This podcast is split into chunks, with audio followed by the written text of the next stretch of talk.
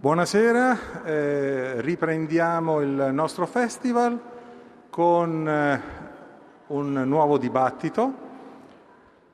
Discutiamo, discuteremo per la prossima ora, ora e un quarto, di un tema che ci riguarda probabilmente, anzi sicuramente molto più da vicino, non che tutti gli altri argomenti trattati finora non ci toccassero, ma spostiamo il focus con questo panel perché al centro della nostra discussione saremo noi italiani.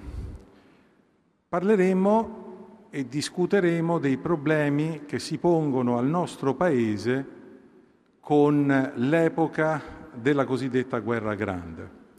Eh, spetta a me il compito di introdurre e moderare questo dibattito e in apertura io vi proporrò alcune considerazioni eh, che probabilmente eh, non ricorderete in futuro per il loro ottimismo.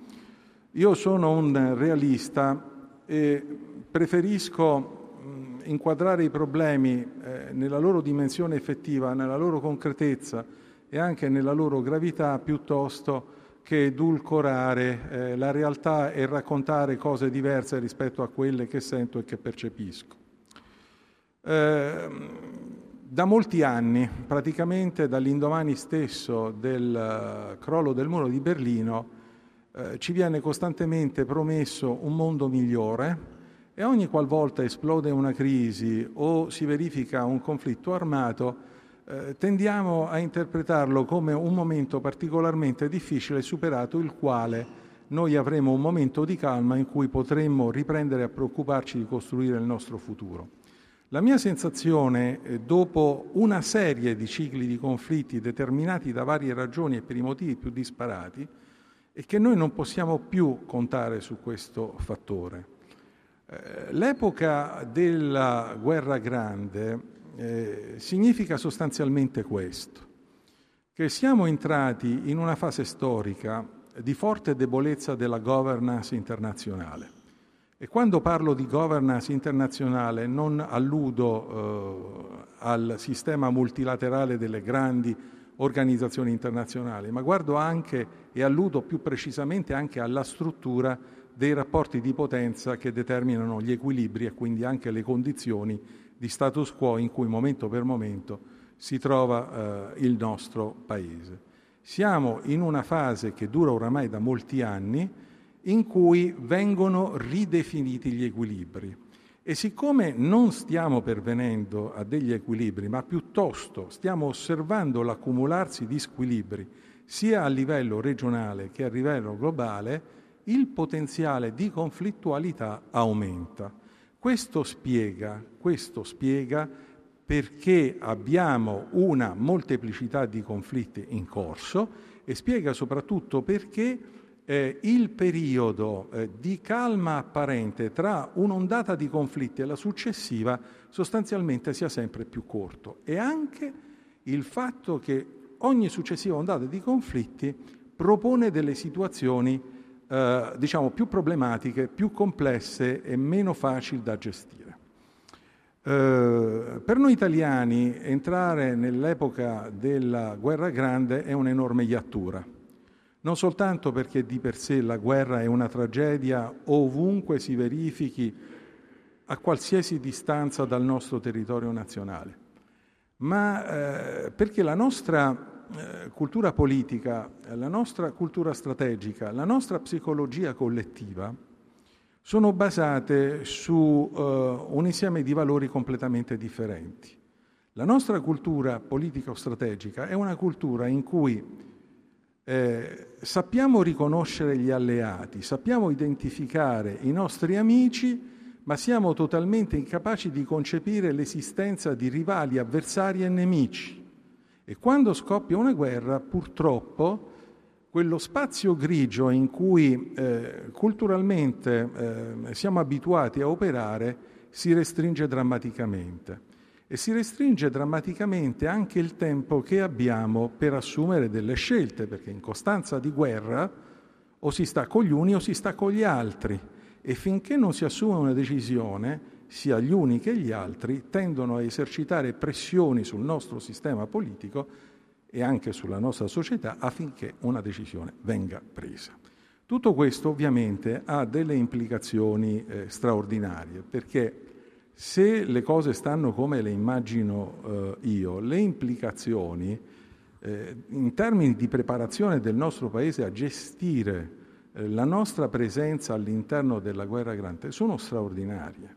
Dobbiamo ad esempio chiederci se l'organizzazione istituzionale che abbiamo, che è espressione di un certo modo di intendere la nostra presenza nel sistema internazionale, ed è eh, stata adottata questa postura istituzionale, questo modello istituzionale in un'altra fase storica, sia ugualmente adeguata alle sfide che abbiamo oggi.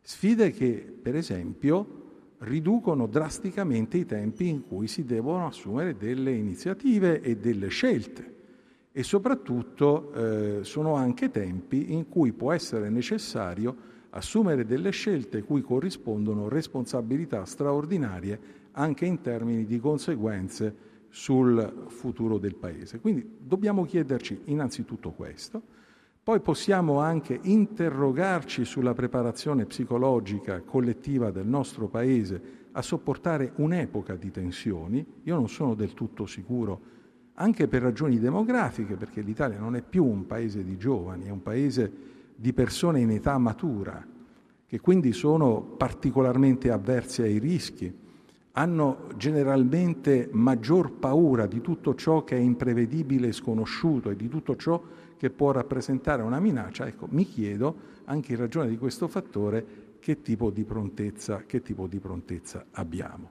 Poi, da ultimo, siccome eh, all'interno di questo panel abbiamo il Presidente della Società Italiana di Storia Militare, abbiamo l'ammiraglio Giuseppe De Giorgi e poi in collegamento da remoto il generale Giuseppe Cucchi, persone di eh, competenza in campo militare, eh, dedicheremo anche una parte delle nostre riflessioni all'esame del tipo, o meglio dell'adeguatezza, la valutazione dell'adeguatezza del tipo di apparato militare che noi eh, abbiamo in questa fase. Fermo restando, ed è questa una mia opinione personale che consegno a voi tutti in apertura di questo dibattito, eh, io credo che eh, avere uno strumento militare e non avere la cultura per gestirlo e impiegarlo eh, in qualche modo vanifica gli investimenti che vengono fatti per allestirlo e per prepararlo.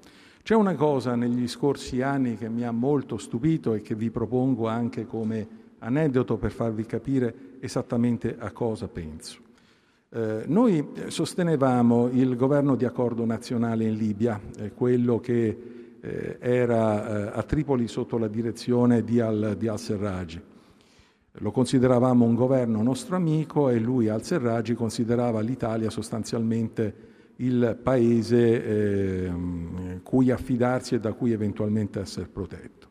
Al momento in cui il generale Haftar si stava avvicinando alla periferia di Tripoli con l'idea di scalzare Serragi dal potere, Serragi ha chiesto aiuto a chiunque potesse fornirglielo partendo dall'Italia e dalla Turchia. Ed è accaduto questo, che a un certo punto eh, l'allora ministro degli esteri eh, italiano si è presentato in Parlamento e ha spiegato candidamente che l'Italia non sarebbe intervenuta a proteggere Serragi per la semplice ragione che l'Italia non considera opportuno schierare il proprio apparato militare se non c'è un consenso da parte eh, di tutti coloro che si trovano nel teatro in cui questo contingente dovrebbe essere schierato ad accoglierlo. Sostanzialmente aggiungeva noi non vogliamo avere nemici. Risultato, non abbiamo mandato noi i soldati, i soldati li ha invece mandati Erdogan assieme a miliziani che erano reduci dalla guerra civile siriana e ovviamente il risultato qual è stato? È stato che noi abbiamo perso influenza in Libia, soprattutto l'abbiamo persa dove si supponeva che potessimo esercitarne di più, a vantaggio proprio dei turchi che in questo momento sono molto più influenti in quella zona di quanto, di quanto lo siamo noi. Eravamo impotenti? Non avevamo gli strumenti per essere lì? Ma certo che ce li abbiamo. Il sistema militare italiano è un sistema con tutte le sue pecche, comunque all'avanguardia e sicuramente la capacità di intervento c'era. Ma se la politica non è disponibile ad impiegare la forza contro qualcuno, è evidente che anche la macchina che tu hai è una macchina che non si muove dal garage. E mano a mano che queste scelte diventano evidenti, eh, a un certo punto anche come paese, per quanto tu sia armato, tu perdi la credibilità e a un certo punto vieni considerato come irrilevante. Possiamo noi permettercelo nell'epoca della guerra grande? Secondo me no, ma ci vorrà veramente uno sforzo enorme per eh, cambiare le cose e ci vorrà anche tanto tempo perché le culture politico-strategiche delle nazioni esigono ehm, un lento processo di maturazione prima che si verifichi una svolta che eh, ne cambia in modo deciso le caratteristiche. Ciò detto, per organizzare il dibattito, noi cominceremo con i due interventi eh, di Virgilio Ilari, che è alla mia destra, poi eh, seguirà l'ammiraglio De Giorgi e quindi ci collegheremo con eh, il generale Cucchi, eh, sperando che intanto segua questa parte dei lavori perché eh, ci saranno sicuramente degli spunti che potrà trovare anche lui di proprio interesse. Allora Virgilio, passo a te la palla. Grazie. Ma direi di fare una rapidissima carrellata delle tre strategie che l'Italia unita ha usato nella storia. La prima è stata quella del peso determinante, cioè siamo, almeno pensiamo di essere una potenza tra le otto grandi dell'Ottocento e quindi possiamo giocare un ruolo eh, a seconda dello schieramento che di volta in volta possiamo assumere. Questa è stata l'epoca che in qualche modo è durata fino al 43. Lasciamo perdere poi quello che è successo dal 43 al 45. Successivamente abbiamo goduto della possibilità di avere la politica che oggi ha l'India, e cioè il multi-allineamento, cioè la sicurezza strategica, militare garantita dalla Nato e mani libere per quanto riguardava i nostri interessi nazionali, commerciali, che poi erano in gran parte pilotati e determinati dalla corazzata dell'ENI, no? dalla ideologia di Mattei e così via, fino ad avere una Ostpolitik nostra parallela a quella della Germania e fino a poter svolgere quella che è stata storicamente l'identità della penisola italiana, anche quando non era unificata, e cioè quella di essere la porta d'Oriente, di essere aperta verso l'Est. E da questo, per esempio, nella durante la Prima Repubblica, che era correlata alla situazione strategica della eh, guerra fredda, l'Italia ha cooperato con eh, l'Unione Sovietica. Avevamo il più forte partito comunista d'Europa, che era molto autorevole a Mosca, era sicuramente il più autorevole dei partiti comunisti. E avevamo una eh, possibilità diciamo, di investimenti, pensate a quelli della Fiat, a quelli dell'Eni, no? D'est. Ma certamente questa cosa non era gradita agli Stati Uniti, quindi l'abbiamo difesa con le unghie e coi denti. C'è un articolo comparso sulla rivista militare del 1988 a firma generale Carlo Jean, il quale raccontava della sua esperienza nel COCOM, voi sapete quanti che cos'era, era, cioè esiste tuttora ma con altre formule, era il comitato di coordinamento che doveva realizzare la guerra economica nei confronti dei, del blocco comunista. e una delle questioni sul tappeto era proprio quella del, del, dell'ammodernamento dei gasdotti, prima ancora del Nord Stream, eccetera, ma c'era quella vicenda lì. E in questo lunghissimo articolo che, che è online, quindi è disponibile, Carlo Gian raccontava con grande orgoglio patriottico la battaglia comune di Italia e Germania contro gli Stati Uniti, con una, diciamo, alla fine con una vittoria consentita dal fatto che l'Italia dal punto di vista militare del, nell'ambito della Nato aveva le carte in regola. Eravamo l'unico paese che avesse raggiunto il 3% della spesa militare, quell'epoca, Miraglio questa cosa la conosce bene, e eh, eravamo anche il, eh, diciamo, il paese che aveva accettato gli euromissili quindi erano, eravamo tutte le carte in regola per poter chiedere una contropartita, non chiedere, ottenere, imporre la nostra contropartita. Tutto questo è cessato, è cessato con la fine della guerra fredda. Non ce ne siamo accorti per vent'anni, che sono stati i vent'anni in cui c'era, in qualche modo ha funzionato l'illusione del sistema unipolare, quindi diciamo della capacità degli Stati Uniti di essere effettivamente egemoni. Probabilmente lo erano molto più durante la guerra fredda, egemoni, di quanto poi siano stati, lo siano stati nel... perché per certi versi la cosiddetta vittoria dell'Occidente nel crollo dell'Unione Sovietica che probabilmente è una, è una illusione ottica, forse ha segnato proprio la fine del secolo americano, cioè di quel secolo in cui c'era un riconoscimento da parte di tutto il mondo dell'utilità, dell'importanza del ruolo degli Stati Uniti.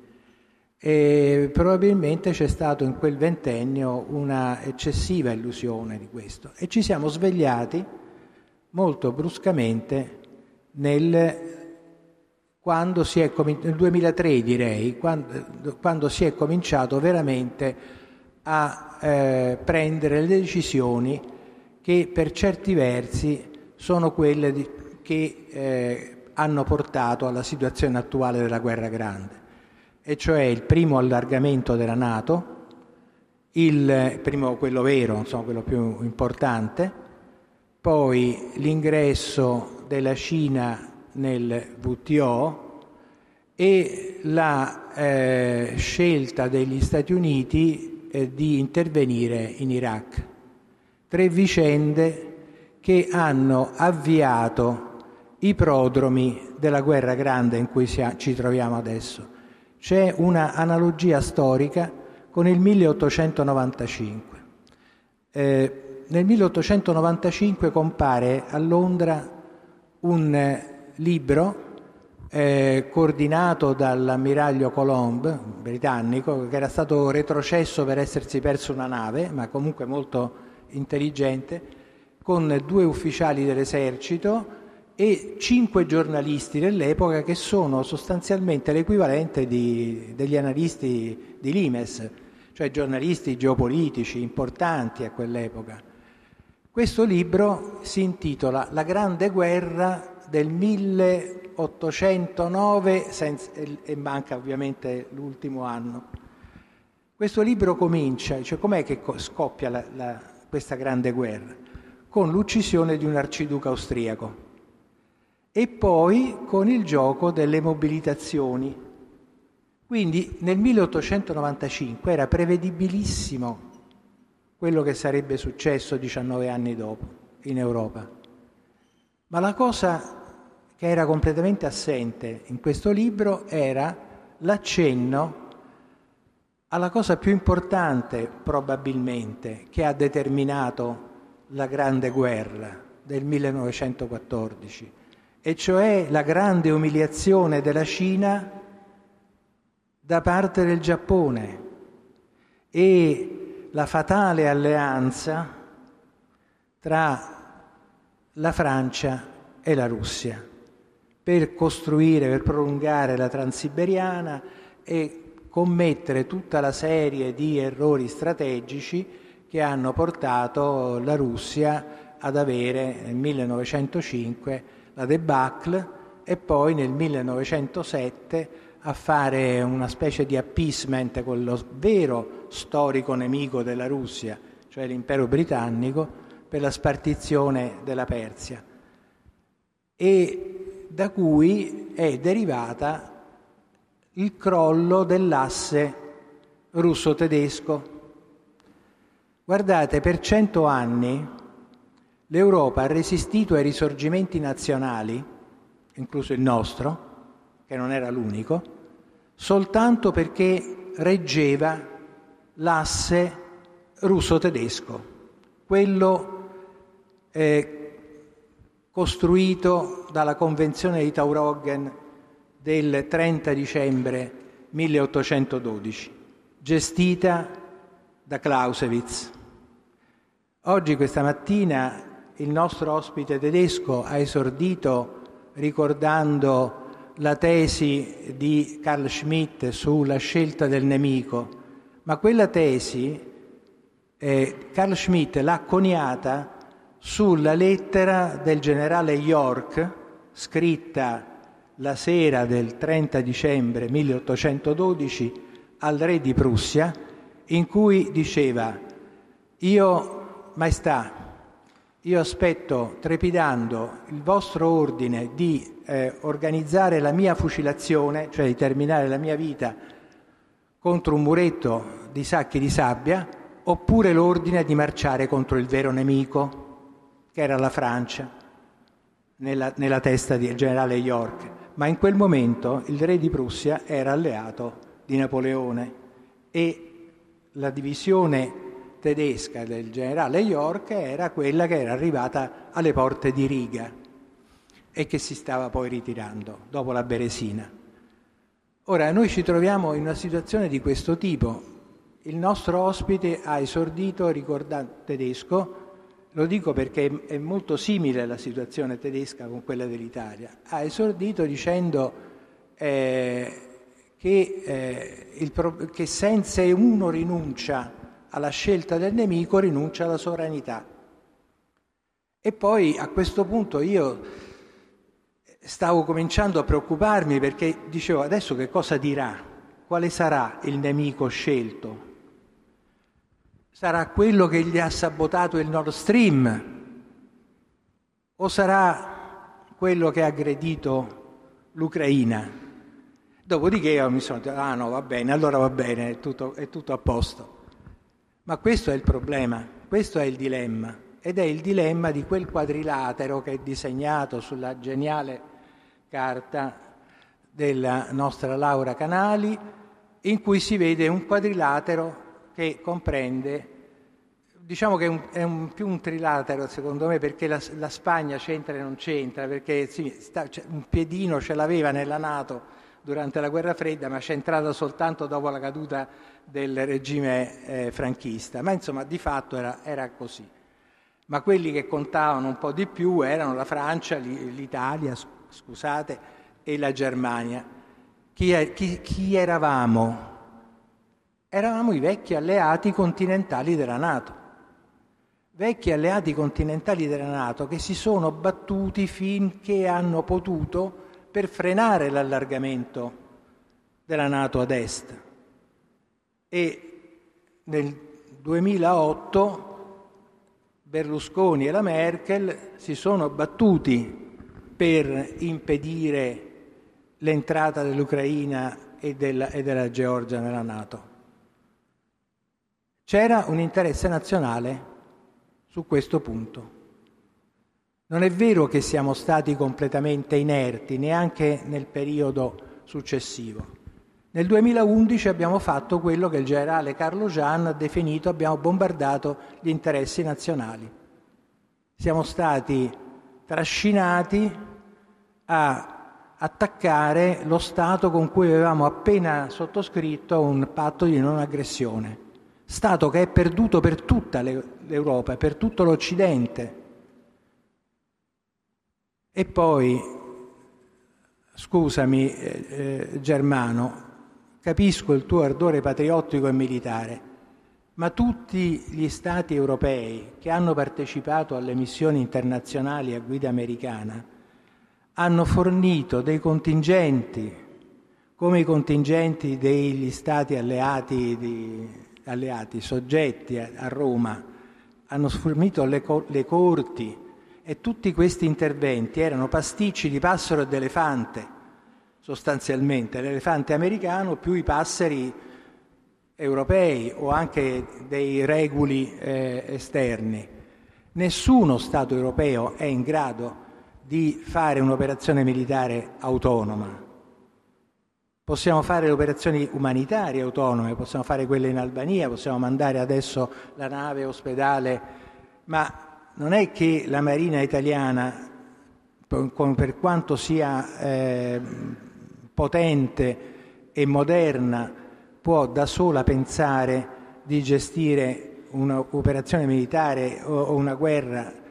Vedete che eh, l'esperienza ci dice anche come eh, i rapporti di forza apparenti, quelli diciamo del potenza di fuoco e così via, possono essere rapidamente vanificati da mezzi molto più limitati. Non vorrei abusare del tempo, eh, che è poco, quindi mi fermo qui. Grazie.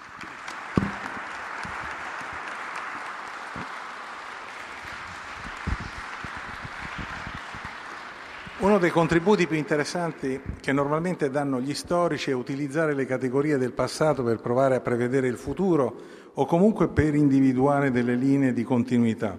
E anche in questo caso il paragone che è stato fatto con i decenni che precedettero lo scoppio della Prima Guerra Mondiale è specialmente inquietante. Perché in realtà eh, quello che eh, stava accadendo alla fine dell'Ottocento e all'inizio del Novecento era proprio quello che sta succedendo oggi, cioè l'accumularsi di una serie di squilibri non più regolabili attraverso gli strumenti della diplomazia. Ora noi stiamo, secondo me, in una fase in cui gli squilibri sono ancora di natura regionale e infatti abbiamo delle guerre regionali. Però sullo sfondo c'è un problema più grande che a livello globale e che riguarda la determinazione di chi ha eh, la capacità di dettare le regole del gioco. In questo momento, sempre a mio avviso, noi in realtà stiamo nella fase forse terminale del cosiddetto momento unipolare americano. Gli Stati Uniti sono ancora il paese più forte del mondo, però non sono onnipotenti e non sono onnipotenti anche perché psicologicamente eh, la loro gente, gli americani, non sono più propensi a esercitare il ruolo di poliziotti globali che accettavano invece durante la guerra fredda, anche perché percepivano la minaccia comunista come una minaccia diretta al loro, eh, al loro, modello, al loro modello, di vita. A me capita da um, qualche mese di insegnare a degli studenti americani che hanno 20 anni, fanno um, qualche mese in Italia prima di intraprendere il percorso universitario che li porta alla laurea e mi è capitato già un paio di volte di discutere con loro del ruolo che dovrebbero avere in futuro gli Stati Uniti e eh, in che modo si immaginano il loro paese nel mondo. E tutti mi stanno rispondendo, e parliamo di ventenni, massima parte provenienti dal New England, quindi eh, la parte eh, orientale, quella atlantica degli Stati Uniti, tutti mi stanno dicendo non è più compito nostro occuparci dei mali del mondo È compito nostro intervenire solo dove siano in discussione e in gioco degli interessi nazionali fondamentali. E me lo dicono ragazzi e ragazze di vent'anni. Allora è questo quello che, che, è cambiato. Io insisto ancora una volta sull'importanza della combinazione. Tu puoi avere la forza militare, economica, tecnologica, demografica, ma se manca la volontà di impiegarlo, questo, questo, dispositivo, questo complesso di forza, tu alla fine finisci per essere percepito come debole e la governance eh, internazionale, cioè la capacità di regolare gli squilibri emergenti, cala drammaticamente. Ora cosa c'è sullo sfondo? C'è sullo sfondo quello che capitò tra Germania e Gran Bretagna, cioè il tentativo della Cina di eh, codecidere gli equilibri mondiali e le regole del gioco e ovviamente questo sta determinando preoccupazioni e resistenze, e resistenze crescenti. Al momento non siamo ancora alla soglia di conflitto, però questo è sullo sfondo. Eh, aggiungo un'ultima cosa prima di passare il microfono e la palla all'ammiraglio, all'ammiraglio De Giorgi. La difesa italiana è l'unica amministrazione del nostro Stato che ha preso atto della situazione che si sta determinando. Il processo è cominciato nel 1920. C'era Vecciarelli ai vertici della difesa, Vecciarelli fu molto chiaro nel dire guardate, non possiamo più dare per scontata la presenza degli Stati Uniti nei contesti conflittuali di nostro maggiore interesse nel Mediterraneo allargato, dobbiamo prepararci a operare anche da soli o con alleati diversi dagli Stati Uniti per tutte le contingenze, questo è un termine tecnico, poi ve lo spiego, al di sotto dell'articolo 5.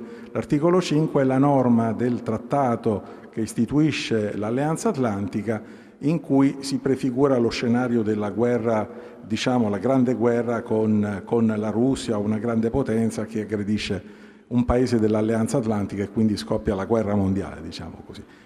Per i conflitti minori, diceva Vecciarelli, l'Italia si deve attrezzare.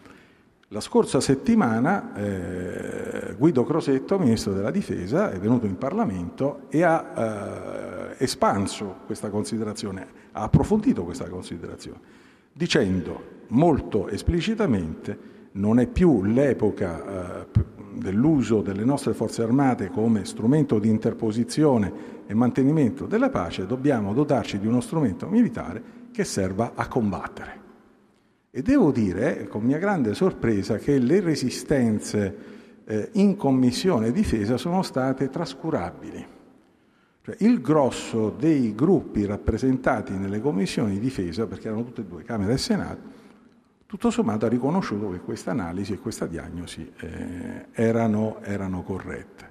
Adesso eh, è un riconoscimento del fatto che noi la guerra non siamo in grado ancora di farla, però viene identificato per la prima volta da un'amministrazione dello Stato il recupero della capacità di combattere una guerra come un obiettivo da perseguire. E questo è un fatto nuovo, secondo me, che non è stato ancora eh, colto eh, né dai media né dall'opinione pubblica, per cui un dibattito vero, largo, eh, all'interno eh, del nostro Paese ancora non si è aperto, ma secondo me non tarderà più di tanto. Allora, io approfitto del fatto di aver coinvolto anche diciamo, il mondo militare, eh, seppure quello attuale, per eh, chiedere eh, all'ammiraglio De Giorgi come veda tutto questo, cioè l'Italia in questo contesto di conflittualità crescente in cui purtroppo lo strumento della guerra riprende ad essere utilizzato dagli Stati come un modo ordinario di fare politica. Grazie, saluto intanto eh, tutte le persone che sono venute qui ad ascoltarci e ringrazio l'Imes naturalmente per avermi invitato. Ora, quando parliamo di guerra, ecco che qui parliamo di una situazione radicalmente diversa a quella a eh, cui siamo stati abituati a pensare e a pianificare eh, negli anni come difesa. Eh, noi avevamo il lusso di poter scegliere in qualche misura, naturalmente dietro il dolce suggerimento la nostra Roma imperiale, cioè di Washington, ovviamente su dove mandare le truppe per fare interposizione o presenza, compiti più o meno ausiliari, alcuni, in alcuni casi di combattimento, come sono state le operazioni aeree eh, sulla ex Jugoslavia, come sono state operazioni anche in Afghanistan. Quindi eh, il combattimento lo abbiamo già affrontato, però sempre in un, in un quadro di eh, diciamo, difesa estesa. Ora la differenza qual è? Che mentre prima potevamo scegliere quando e come impiegare lo strumento militare, qui stiamo ragionando invece in una situazione in cui la minaccia arriva direttamente eh, su di noi senza che noi si possa appunto decidere, scegliere il nostro nemico.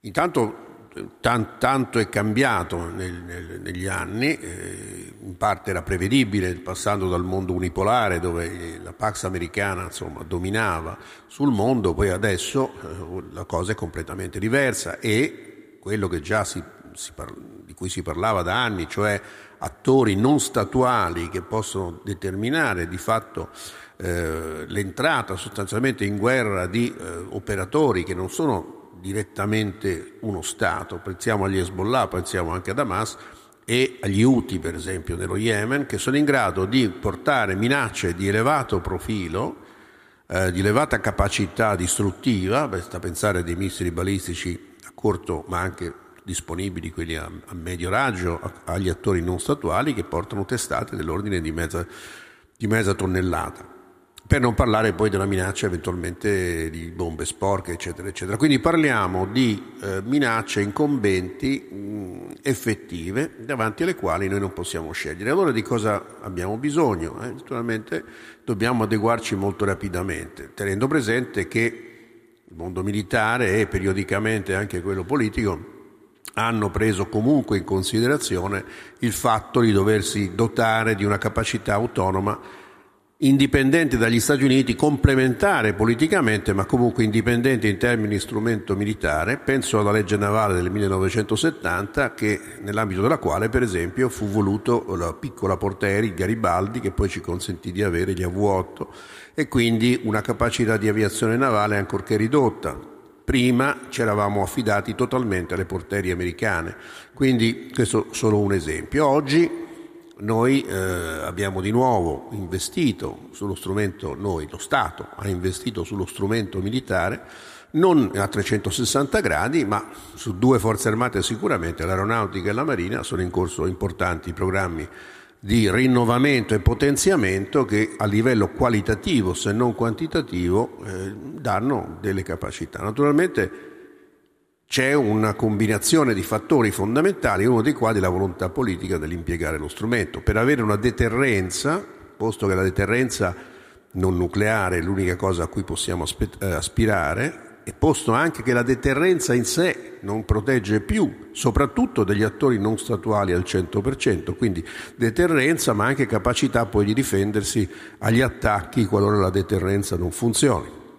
Eh, Israele aveva una deterrenza immensa nei confronti di chiunque nella regione potesse muovere una minaccia, eppure si è trovato pesantemente attaccato. Poi naturalmente ci sono degli errori evidenti nella gestione della, della faccenda, della, della difesa, eccetera. Però era un esempio per dire che anche noi, anche qualora avessimo una deterrenza efficace, dovremmo comunque pensare di strutturare eh, ampie parti, ristrutturare anche culturalmente anche ampie parti della nostra società, penso per esempio alla protezione civile, cioè l'idea che l'Italia possa essere bombardata eh, non è più un pensiero così da fin distopico, ma può essere invece una realtà, anche se non in maniera massiccia, ma basti pensare che dallo Yemen, degli Houthi che sono insomma, militarmente insignificanti, sono riusciti a mandare dei droni non solo contro l'Arabia Saudita in Golfo Persico, ma poi più recentemente addirittura contro Israele, quindi a distanze enormi e, e si sono evitati, insomma è stato evitato il loro arrivo, il, i danni all'arrivo grazie alla presenza di navi americane nel Mar Rosso che hanno intercettato questi mezzi. Quindi la difesa aerea nazionale certamente sarà un settore che dovrà essere eh, diciamo, su cui investire molto, la protezione civile, realizzare eh, aree protette per la cittadinanza, per, per, per la gente. Cioè stiamo parlando di veramente un cambio epocale nel modo di pensare e nella cultura generale del Paese, non solamente quindi uno strumento militare. Eh, come strumento militare, dicevo, noi dobbiamo assicurare la deterrenza e la difesa. Ecco, la deterrenza l'Italia qualcosa può fare, soprattutto potrà fare nei prossimi anni, quando arriveranno eh, sistemi d'arma come gli F-35 ad essere pienamente operativi e, e, e, così via, ed altre armi qualora effettivamente la leadership eh, politica vorrà effettivamente dotarsi di una certa deterrenza e poi la parte difesa. La parte difesa comporta anche quello eh, aspetti non particolarmente emozionanti come costituire depositi di gasolio, accumulare munizioni, accumulare eh, logistica in house, cioè non più affidata al 100% all'industria. E dovremmo avere uno strumento resiliente, particolarmente resiliente, cosa che attualmente ancora non è perché c'è comunque una certa fragilità non, non, nell'insieme della, della capacità operativa nazionale dovuta ai piccoli numeri essenzialmente. E poi bisognerà aumentare le truppe, cioè aumentare i soldati. Insomma, si parla di problemi estremamente concreti che però per poter trovare una qualunque risposta devono avere a monte questa rivoluzione culturale dovrà per esempio fare i conti con l'uso della forza in tempo di pace. Attualmente l'uso della forza in tempo di pace non è sostanzialmente prevista. O siamo in guerra, quindi una guerra in cui siamo aggrediti, è una dichiarazione di guerra, oppure si opera col codice penale del tempo di pace che prevede la sola autodifesa che deve essere proporzionale all'offesa.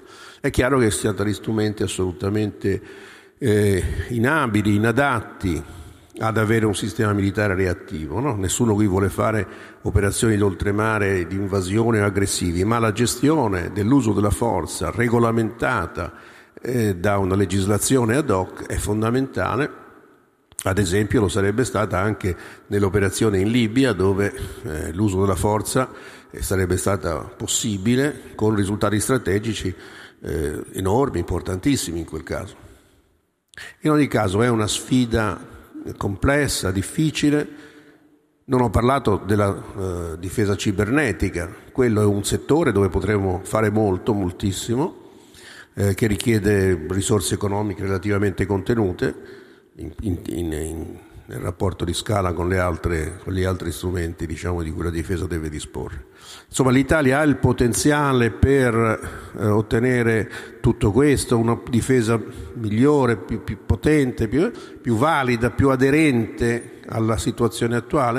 Il potenziale ritengo che ci sia, ci sono delle aree di eccellenza, c'è però bisogno di investimenti notevoli, consolidati nel tempo e una leadership politica che effettivamente poi dia, eh, come dire, conseguenzialità, coerenza a questo progetto e che la nazione recepisca culturalmente questo cambio di status del mondo.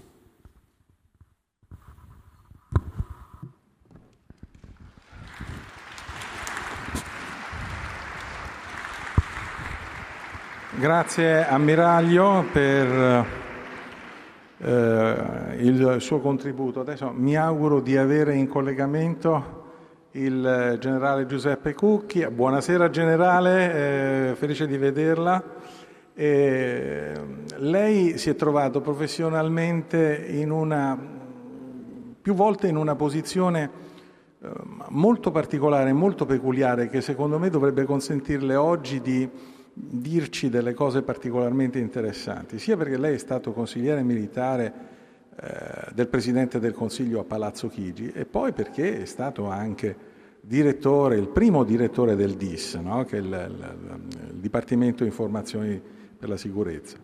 Allora, io eh, le chiederei, generale, come eh, vede questo momento, cioè come vede l'Italia in questa guerra grande in cui stiamo entrando nostro malgrado, che tipo uh, di adattamenti lei pensa uh, questo Paese uh, debba, debba, prepararsi ad adottare e se siamo in grado di raccogliere la sfida oppure, oppure no? Allora, mi sentite? Forte e chiaro. Perfetto. Allora io sono, rispetto a quello che è stato detto fino adesso, relativamente ottimista. Sono relativamente ottimista perché parto dalla risposta che dovrebbe venire per Perù, cioè parto dicendo che ritengo che noi pos- potremmo essere in grado di rispondere efficacemente a quelle che sono le necessità di una situazione che è cambiata. Potremmo essere in grado se ci ponessimo veramente alcune domande. E la prima domanda che dovremmo porci è chi siamo. Noi siamo una parte dell'Occidente, chiaramente. E l'Occidente che cos'è? L'Occidente è un insieme di paesi che sono stati padroni del mondo per 400-500 anni e sono stati padroni del mondo per 400-500 anni attraverso un uso spregiudicato, estremamente spregiudicato di tutti i sistemi possibili. in cui anche la forza militare ha avuto una parte considerevole. Ci siamo illusi e lo abbiamo fatto fino a ieri di aver potuto ricoprire questo ruolo riuscendo nel contempo ad essere amati da tutto il mondo. E ci siamo stupiti di due cose. La prima, il fatto di ritrovarci in seno a questa guerra grande che nessuno di noi aveva pienamente previsto, tranne una persona, il Papa, con una visione quasi profetica, è stato il primo a parlare di guerra mondiale a pezzi. E poi progressivamente abbiamo dovuto rendercene conto anche noi. Poi attraverso le prese di posizione, attraverso gli schieramenti che si sono determinati, ci siamo resi conto di come in un certo senso noi non riscuotiamo la simpatia di tutto il mondo, ma sia forse il contrario. E come in questo momento quello che noi stiamo vivendo è una guerra costituente, cioè una guerra che cambia il mondo e lo cambia su basi assolutamente nuove. Cioè siamo nel mezzo di un cambiamento epocale. Se voi guardate e vedete quello che succede, ci sono due guerre in corso. Bene, una delle due guerre è il ritorno di un impero, l'impero russo, l'impero sovietico, chiamatelo come volete. Ecco. E la mentalità, in un certo senso, era sempre la stessa. La seconda guerra e fa parte di un complesso di scontri, di avvenimenti che io qualifico come il risorgimento arabo, il mondo arabo che si sta risvegliando, si sta risvegliando con degli episodi sanguinosi, si sta risvegliando al punto tale che una, è una delle prime volte in cui riesce a superare la divisione tra sciiti e sunniti, che era stata la divisione fondamentale Adesso li troviamo riuniti e in un certo senso allineati. Ma non sono, diciamo, soltanto questi gli ostacoli che ci troviamo e ci troveremo a dover affrontare. C'è una Cina all'orizzonte e se voi parlate con i giovani cinesi delle università, io ho insegnato a Shanghai, alla, alla Business School, la prima cosa che vi dicono è che il compito della Cina è quello, il primo compito è quello di far dimenticare i cento anni di umiliazione che la Cina ha subito dall'Occidente. Ehm, con i metodi cinesi, i cinesi seguivano altre vie, non sono stati normalmente nel corso della storia un paese che ha fatto ricorso in eccesso alla forza e eh, hanno sempre tentato altre strade e quello de, della Belt and Road, della seta, era anche una delle altre strade. Ma contemporaneamente noi abbiamo anche la Turchia, la rinascita di un impero turco. E allora lì c'è quella distinzione tra gli alleati, i rivali, eccetera, eccetera, che nel caso della Turchia è validissima, perché la Turchia non sappiamo più con sicurezza che cosa sia.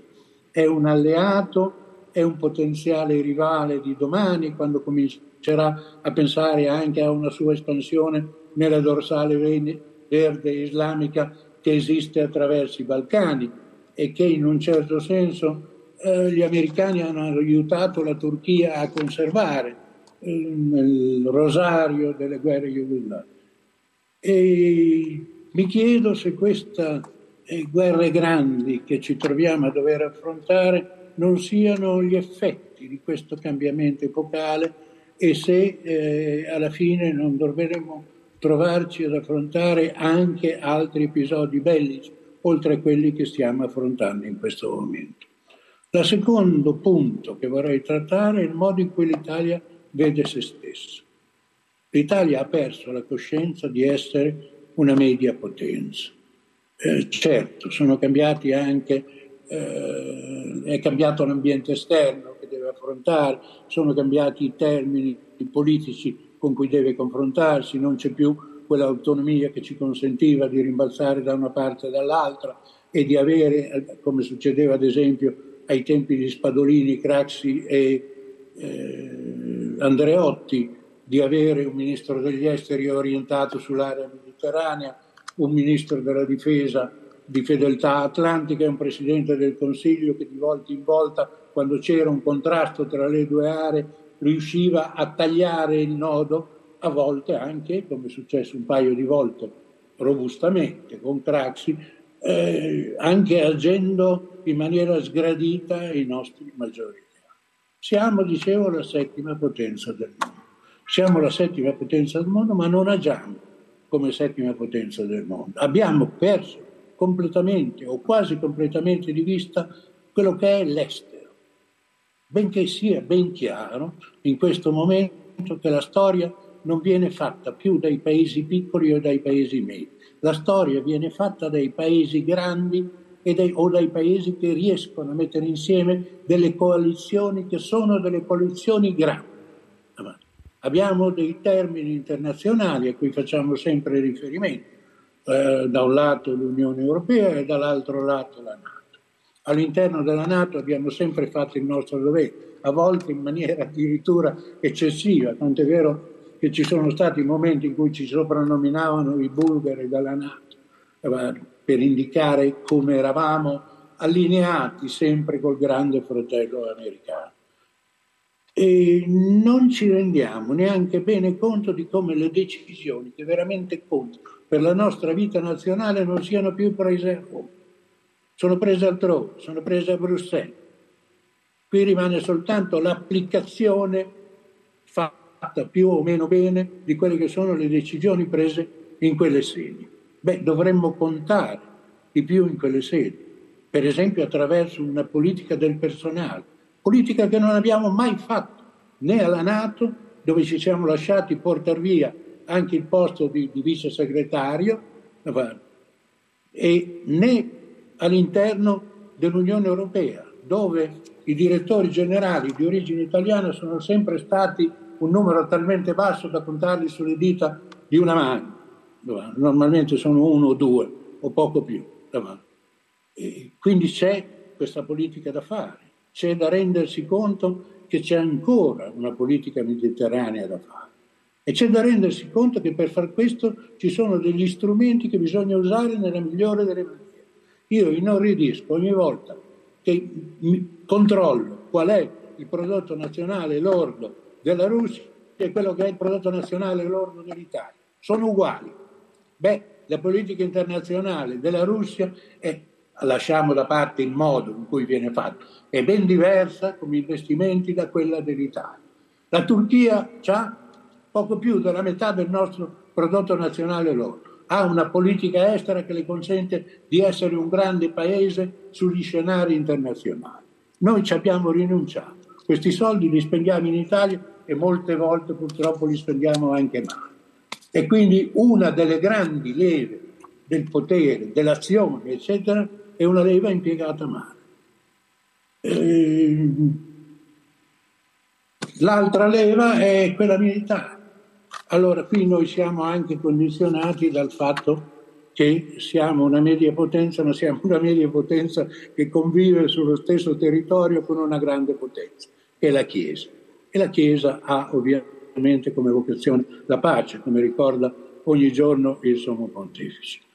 Ma questo non deve in un certo senso condizionarci al punto tale che noi abbiamo completamente abolito, cancellato per quasi 80 anni l'idea che il ricorso alla forza possa essere necessario e che possa essere necessario, come diceva del resto anche Papa Wojtyla, utilizzare la forza giusta contro la violenza ingiusta. L'abbiamo dimenticato, l'abbiamo dimenticato e contemporaneamente c'è stata un'evoluzione tale della nostra società e quello che è pericoloso in un certo senso è che è un'evoluzione eh, che va crescendo e che coinvolge non soltanto noi, ma anche il nostro regno romano barbarico, gli Stati Uniti, che sono nelle stesse condizioni al punto tale che non accettiamo più l'idea che dei figli di questo paese o per quello che riguarda loro di altri paesi possano morire in combattimento, possano morire per una giusta causa, possano battersi per una giusta causa. Sì, abbiamo un filo di partecipazione a operazioni di pace, che spesso tanto di pace non sono, in cui abbiamo avuto un rosario ininterrotto di sacrificio e di morti. Ricorrono in questi giorni l'anniversario di Nasriya. In Afghanistan abbiamo perso 54 soldati, eh, no, eh, sostanzialmente per non ottenere risultati e questa è la cosa che fa star più male. Dice, ma provate adesso a chiedere alle famiglie italiane se sarebbero disposti a inviare i propri figli in un teatro di combattimento. Eh, no, probabilmente no, o probabilmente con una marea di riserve giustamente, perché non si accettano mai un'idea di perdite con, con leggerezza e con tutto. Quindi c'è in un certo senso una mentalità da cambiare. Bisogna rendersi conto che questo cambiamento epocale è un cambiamento che comporta del pericolo. Come tutti i cambiamenti comporta anche delle grandi occasioni. Grandi occasioni che però bisogna saper cogliere. Quindi bisogna saper usare il nostro denaro come potenza economica, lo siamo ancora nonostante tutto, credo che siamo al numero 7 o al numero 8, c'è una discussione a riguardo, bisogna sapere usare uno strumento e avere lo strumento adatto. Noi abbiamo uno strumento che è uno strumento di pace, anche nelle mentalità e nell'addestramento dei nostri soldati è uno strumento di pace. E avere uno strumento di pace significa insegnare al soldato non a usare la massima violenza fin dal primo momento per non essere ucciso, come si fa in guerra, ma a usare quel minimo di violenza indispensabile come si fa nelle azioni di pace. Beh, questo li rende bravissimi nelle azioni di pace, però ci sarebbe tutto un ricondizionamento da fare se le azioni che devono affrontare diventassero azioni di guerra. Quindi c'è una preparazione dello strumento militare a monte di quello dell'opinione pubblica, della stampa che forma l'opinione, dei mass media, della politica che è tutta da fare. C'è un impiego, dicevamo, della nostra potenza economica in maniera diversa. Ci deve essere un ritorno sulla scena internazionale, soprattutto nella scena internazionale, nei teatri che ci, che ci interessano di più. E io guardo con preoccupazione sempre al Nord Africa il Nord Africa è lì, è sempre instabile. Non arrivano soltanto le ondate di profughi dal Nord Africa, eh, può arrivare qualcosa di peggio, può succedere qualcosa di peggio vicino a casa e se succede qualcosa di peggio è bene che, come si diceva una volta, il fuoco che ha preso nel campo del vicino sia spento con l'aiuto di tutti prima che possa dilatarsi e incendiare anche i campi contigui. E su questa nota, in un certo senso, da un lato di speranza, dall'altro lato di pessimismo, vi ringrazio della vostra attenzione.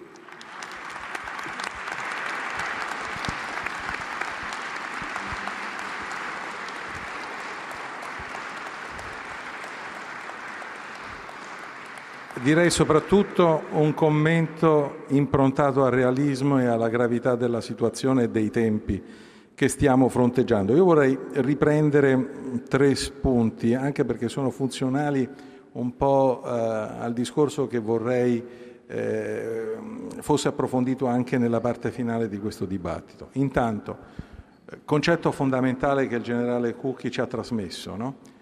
eh, la guerra grande è una fase costituente, sostanzialmente un momento fondativo del nuovo ordine internazionale. Questo è un elemento eh, di cui occorre tener conto, cioè non stiamo discutendo di una trasformazione che riguarda al margine l'aggiustamento degli equilibri internazionali, è qualcosa di molto più profondo che riguarda gli assetti di potenza complessivi e riguarda anche probabilmente le modalità di funzionamento del sistema internazionale. La seconda cosa, e ci terrei a dirlo, no? perché in fondo, pure come media potenza, Abbiamo attualmente un margine di autonomia che è sensibilmente inferiore a quello di cui godevamo in certi momenti della guerra fredda, ma e questo mi consente anche di spostare il discorso a livello europeo. Eh, c'è un aspetto eh, di quanto è accaduto negli ultimi 20-25 anni che sfugge ai più.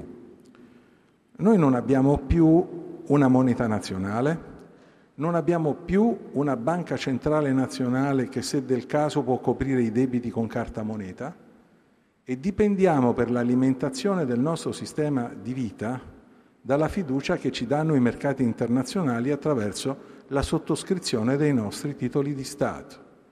Tutto questo rende non solo l'Italia, ma tutti i paesi dell'Unione Europea che hanno l'euro come divisa fondamentalmente condizionabili a qualsiasi tipo di attacco reputazionale che viene portato. A un certo punto, se fai una politica che è divergente rispetto agli interessi di chi è in grado di, di orientare l'opinione pubblica internazionale, semplicemente ti vengono levati i mezzi di sussistenza.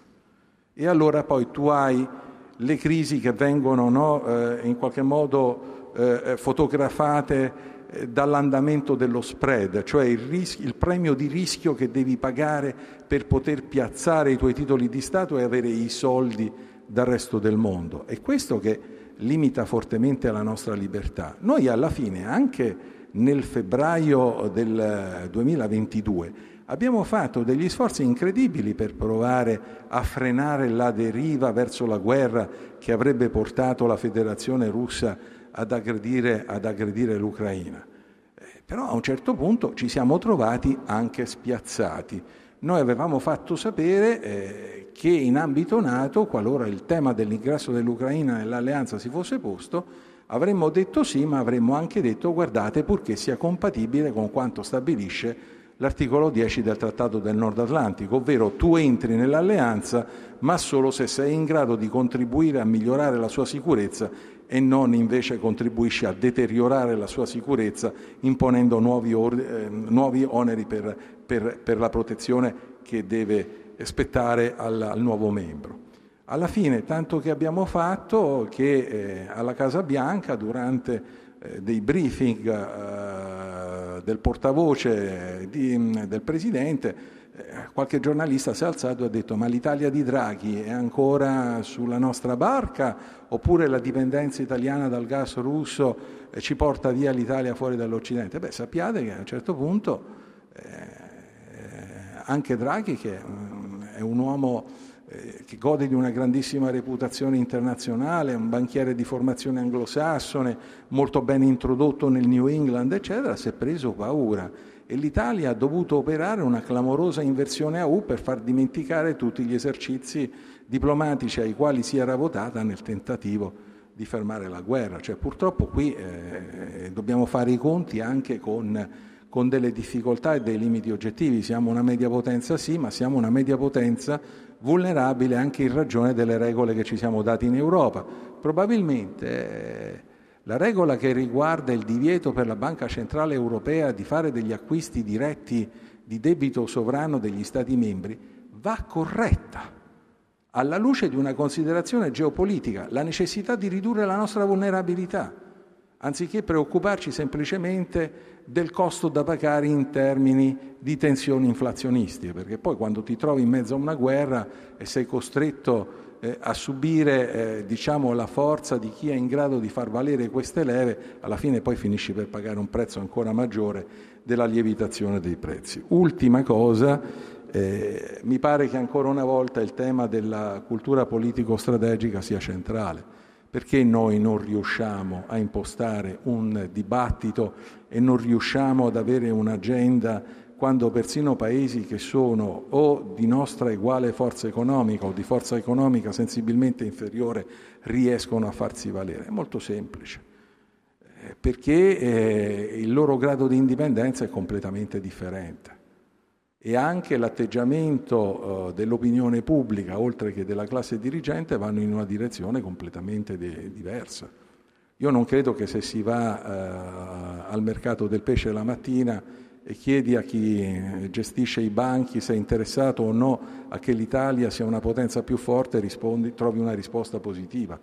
Gli italiani fondamentalmente vogliono vivere eh, in un paese che stia economicamente bene e che sia tranquillo. Non è un paese a livello di opinione pubblica che esprima grandi ambizioni. La Turchia è una cosa diversa, i russi non ne parliamo. Comunque sia Turchia che Russia hanno una, un passato imperiale non hanno un passato di frammentazione e lunga soggezione allo straniero come è stato, come è stato il caso nostro. Insomma. Nessuno in Turchia o in Russia direbbe Francia o Spagna purché se magna. In Italia questo è capitato e lo abbiamo considerato del tutto normale. Peraltro è una mentalità che noi all'Imes, diciamo sentimentalmente, mm, tendiamo a contrastare con tutti i mezzi che abbiamo, essenzialmente i mezzi intellettuali di cui disponiamo. Allora, io eh, chiederei eh, ai panelist una seconda tornata di cinque minuti ciascuno per delle riflessioni conclusive su ciò che abbiamo sentito, per il messaggio insomma, che vogliamo lasciare alle persone che ci stanno ascoltando qui a Palazzo Ducale e collegate da remoto. Stesso ordine, Virgilio, l'ammiraglio De Giorgi e poi il generale Giuseppe Cucchi, sperando che sia ancora collegato in video come, come mi auguro. Io sarò telegrafico. Cerchiamo di schierarci alla terza ala in caso di guerra, cioè sostanzialmente prendiamo una posizione compatibile con la realtà e cerchiamo di farci meno male possibile. Non possiamo cambiarla questa situazione, è assolutamente illusorio. Nessun governo italiano è interessato alle questioni della sicurezza e della difesa e si vede ogni giorno dalle scelte che fa. Probabilmente se io fossi al posto loro farei la stessa cosa, perché non è che siano improvvidi o incolti, ma è la situazione reale, istituzionale che lo impone. Questa non è la nostra guerra, è una guerra in cui siamo trascinati perché abbiamo scelto, abbiamo giocato la nostra sovranità nell'appartenenza al sistema occidentale. Io ho letto recentemente un'intervista di Dominique Villepin, il quale, facendo inorridire l'intervistatrice di Radio Monte Carlo, ha detto il faut sortir de cet enfermement occidental, cioè bisogna uscire da questo confinamento sanitario occidentale che è un assassin du futur, cioè un assassino del futuro. Credo che l'unica cosa che avremmo potuto fare se non fossimo terrorizzati dallo scontentare degli Stati Uniti era quella di far leva su quella componente forte, importante che c'è del pensiero realista negli Stati Uniti e che è dal, mil, dal 2003 critica di tutta la politica suicida che i governi americani hanno condotto negli ultimi vent'anni.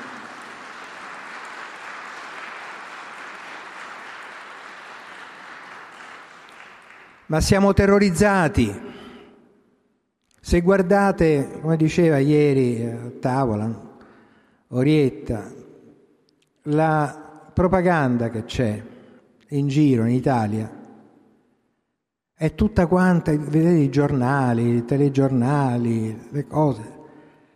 Negli Stati Uniti è, è totalmente diverso. Le fonti uniche che, diciamo, a cui mi abbevero per cercare di farmi un'idea sono quelle americane e anche inglesi. Cioè sono i posti in cui si discute realmente degli errori che abbiamo fatto e noi abbiamo avallato col nostro silenzio complice, magari schierandoci alla terza ala e magari avendo 54 morti inutili in un posto che pensavamo fosse il più sicuro dell'Afghanistan. E allora diciamo, continuiamo così, non possiamo fare altro, schieriamoci alla terza ala.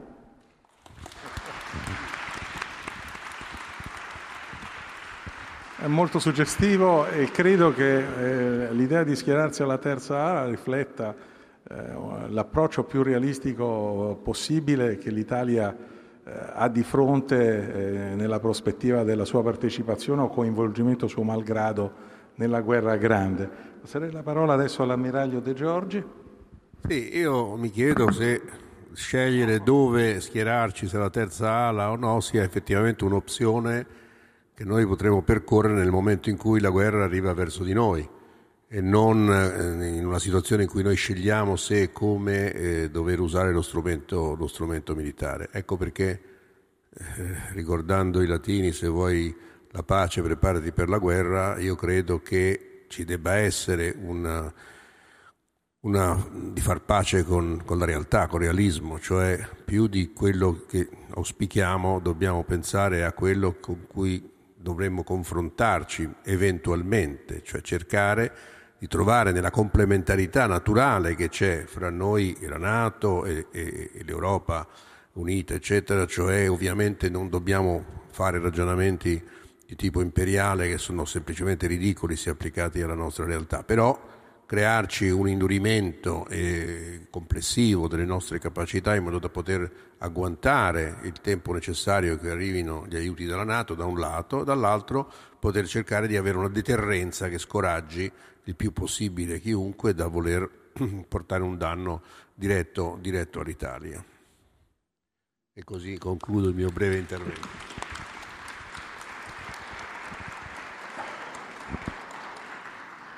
Dobbiamo fare i conti con la realtà, quindi ancora una volta il principio di realtà che si impone alla nostra attenzione. Il generale Cucchi è ancora collegato in video? Sì, certo. Magnifico. Generale, la, la, parola a lei per qualche ulteriore considerazione. Ma io trovo che le, le nostre scelte fondamentali su dove stare noi le abbiamo fatte tra il 1948 e il 1949 e non sono scelte che in situazioni come queste si possono eh, in un certo senso rimettere in discussione, anche perché molto probabilmente non ci verrebbe concesso di rimetterle fondamentalmente in discussione. Nell'ambito di queste scelte però noi possiamo essere molto più attivi e cercare soprattutto che non vengano dimenticate come è successo per quasi 30 anni le zone pericolose di nostro maggiore interesse. Per quasi 30 anni tutte le risorse finanziarie residue, residuali dell'Unione Europea e tutta l'attenzione della Nato sono state concentrate su scenari e su aree del nord-est Europa. Il mondo arabo mediterraneo è stato più o meno completamente dimenticato e noi non ci siamo dati da fare come avremmo potuto neanche per cercare di mettere insieme un gruppo di paesi mediterranei che potesse, operando insieme, eh, fare il peso all'interno dell'alleanza, fare il peso all'interno dell'Europa per evitare questa visione a senso unico, pilotata ovviamente da chi aveva eh, maggior interesse per quelle aree, Stati Uniti e Germania sostanzialmente. Quindi eh, c'è da lavorare, c'è da lavorare all'interno comunque di quelle scelte del 48-49. Um.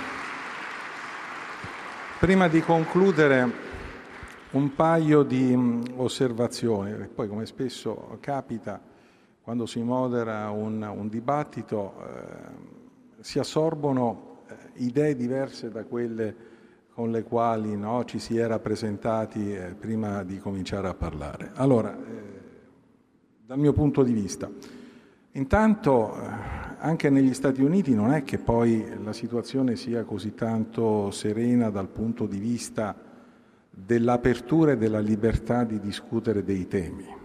C'è chi si lamenta delle limitazioni alla libertà di esprimersi. Anche l'atteggiamento che gli Stati Uniti eh, debbono assumere sia nei confronti del conflitto russo-ucraino sia nei confronti della guerra di Gaza è qualcosa che suscita un, dis- un, dibattito molto molto forte, eh, soprattutto nel Partito Repubblicano, devo dire, e eh, comunque attenzione perché non è che eh, anche negli Stati Uniti si possa assumere qualsiasi opinione senza pagare un prezzo. Eh. Eh, Tucker Carlson, eh, che è l'opinionista televisivo più ascoltato degli Stati Uniti, conservatore, ha perso il programma Fox News non solo, ha dovuto accettare un accordo in base al quale lui non potrà più, per almeno un paio d'anni, se non mi sbaglio, eh, assumere alcuna, eh, alcun ruolo in alcun altro programma televisivo.